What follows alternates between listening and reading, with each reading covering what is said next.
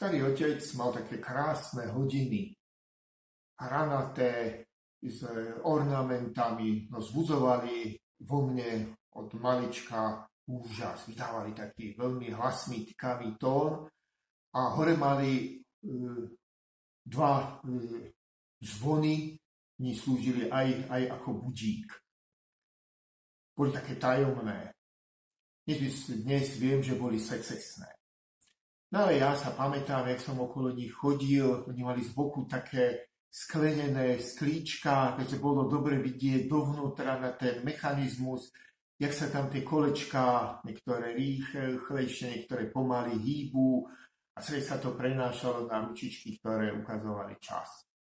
Viem, že v noci, keď som ich počul zo susednej miestnosti, tak som si tak predstavoval, že v týchto hodinách býva čas. No, nemohli odolať mojej zvedavosti a tak pri prvej príležitosti, keď starí rodičia odišli niekam preč a nechali ma samého, tak som sa vyzbrojený šrobovákom vydal pozrieť, pozrieť dovnútra týchto hodín na taký nerovný súboj s týmito secesnými hodinami. Nuž, začal som ich rozoberať a zo začiatku som si kládol tie jednotlivé súči, súčiastky tak do radu, aby som ich vedel potom aj zložiť.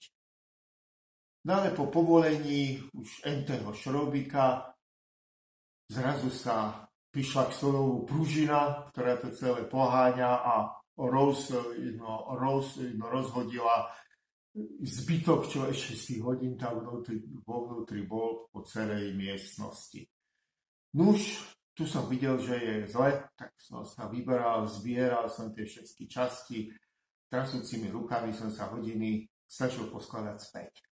Aj som ich zložil, aj sa dokonca dali natiahnuť.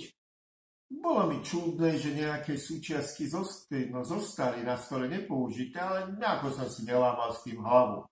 Problém bol to, že keď sa ten kľúčik pustil, tak tie hodiny bežali ako motorček. Neudávali takt. Tie súči, súčiastky, ktoré mi zostali, e, tak bolo tam práve také špeciálne koliesko a také zariadenie, ktoré vydávalo ten tykavý tón. Dnes viem, že určovali krok neurčovali čas, že hodiny čas neurčujú, oni len si s ním bežia, pokiaľ, pokiaľ vládzu. No tak ale tie zbytočné súčiastky som zmietol do takej krabičky, položil som hodiny, dúfajú, že si to nikto, že si to nevšimne starý otec. No všimol, že? Dostal som iste aj vypucovaný žalúdok, ale hlavne starý otec podujal, že to v súvislosti, že to spolu so mňou tie hodiny poskladá. On bol veľmi precízny, bol to ešte taký starosvedský inžinier, takže nasadil si také silnejšie okuliare a začal to skladať.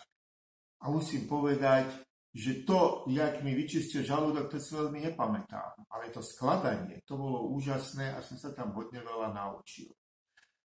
Napríklad to, na čo tam je to zariadenie, ktoré týka.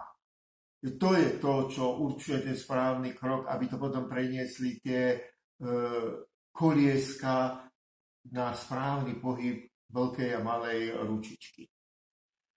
Ono, tam som sa dozvedel prvú časť veľkého príbehu, ktorý som si potom doštudoval neskôr, ako to vlastne s hodinami je.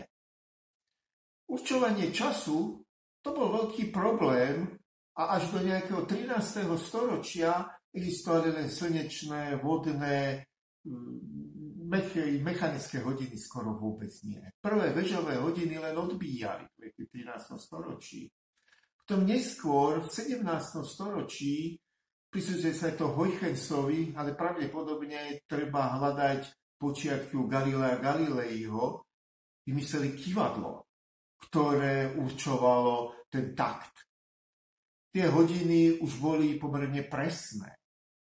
Zatiaľ čo predchádzajúce hodiny bez kývadla spravili bežne 15 minút za deň chybu, tieto už dokázali chodiť pomerne presne. Nevýhoda bola v tom, že sa nemohli s nimi pohybovať.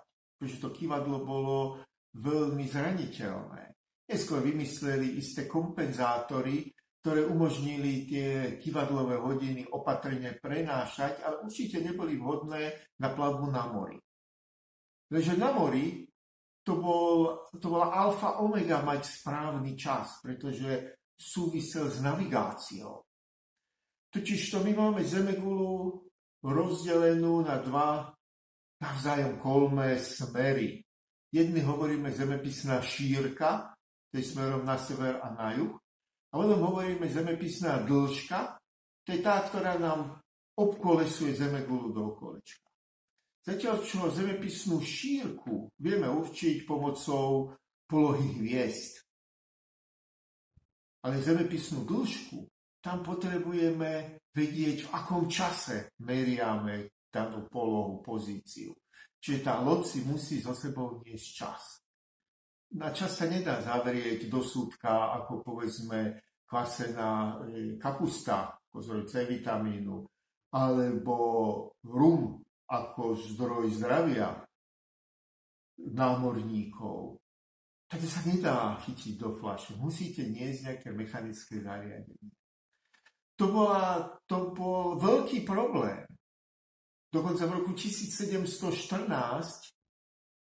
e, Newton v jednej svojej reči v kráľovskej spoločnosti, spoločnosti povedal, že to sa asi nikdy nepodarí vyriešiť. Nikdy ne, nepovedz nikdy, pár rokov na to istý John Harrison vymyslel to, čo voláme nepokoj. To je to týkajúce zariadenie v hodinách, ktoré obvykle v sekundových intervaloch posúva jedno také špeciálne ozubené koleso, takou západkou, voláme ju tiež rohatka. A takto tie hodiny dokážu ísť veľmi presne a navyše sú odolné voči, e, voči od, no, od trasov, môžete zmeniť ich polohu, čo s kývadlovými hodinami nemôžete. A tak vznikli vreckové hodiny, chronometer do vrecka, úžasný pokrok. Na tom sa potom spravil celý priemysel hodinársky. Ešte jedna vec tam bola treba vyriešiť naťahovanie človek je tvor zábudlivý a tie vreckové hodinky niekedy zabudol natiahnuť a potom ten čas zastane, teda nie celkový čas, ale ten čas v tých hodinách. To bol, to bol francúzsky hodinár Filip, ktorý vymyslel to samo naťahovací mechanizmus, čiže ak máte hodinky vo vrecku alebo na ruke a tým, ak nimi hýbete, tak sa naťahujú. Tento uh, francúzsky hodinár sa stretol v Ženeve s polským hodinárom Patekom a založili spolu hodinárskú firmu Patek a Filip. A hneď na začiatku si dali záväzok, že budú vyrábať najlepšie hodinky na, no, na svete. To aj dodržali, aj keď možno nie sú najlepšie, určite sú najdrahšie Patek a Filip hodinky. Otázka znie, prečo sme niečo také neurobili u nás napríklad v Liptovskom Mik- Mikuláši. No možno to tu neišlo. Ale čo nešlo v minulosti, možno pôjde v budúcnosti. My tu máme ľudí, ktorí by vedeli spraviť inovácie. Len im treba dať možnosti. Takže z týchto rozoberaných a potom následne s mojim starým otcom zložených hodín som sa fakt veľa naučil. Ako treba tie kolieská skladať spolu? Čo robí ozubené koleso, keď je zapojené do pomala alebo do rýchla. To všetko mi starý otec vysvetlil. A dnes, keď vlastne stojíme na Prahu, ako učiť mladú generáciu, možno práve takéto hodiny by bol prvý krok, ako zbudiť fantáziu, inováciu, ale aj presnej, presnosť a precej, precíznosť. Možno by nebol zlý nápad namiesto biflovania sa vzorcov nechať e, žiakom rozobrať a následne zložiť hodiny ako prvý krok. Neskôr možno aj také hodiny vyrobiť. To nie je problém, vedieť si ozubené kolesa objednať. Alebo na 3D tlačiarniach vyrobiť. Čo tak mať taký predmet, kde niekoľko skupín bude každý vyrábať svoje hodiny a na záver sa e, porovná, ktorého hodiny pôjdu najpresnejšie. No, najpresnejšie.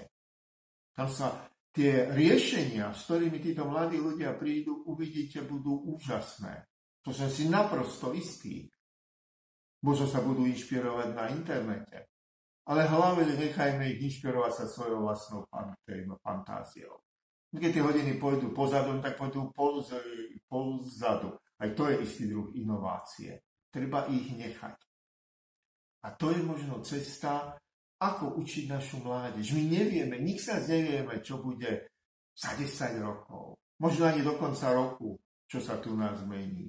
No ale vyučovať musíme, e, musíme mladých ľudí, ktorí prídu na trh práce za 15 rokov, za 20. Ako to urobiť? Možno treba začať tým, že tak jak ja s mojim starým otcom sme poskladali jedny mechanické hodiny. Či si myslím, že to až také drahé nie je a môže sa nám to veľmi, veľmi vrátiť. thank you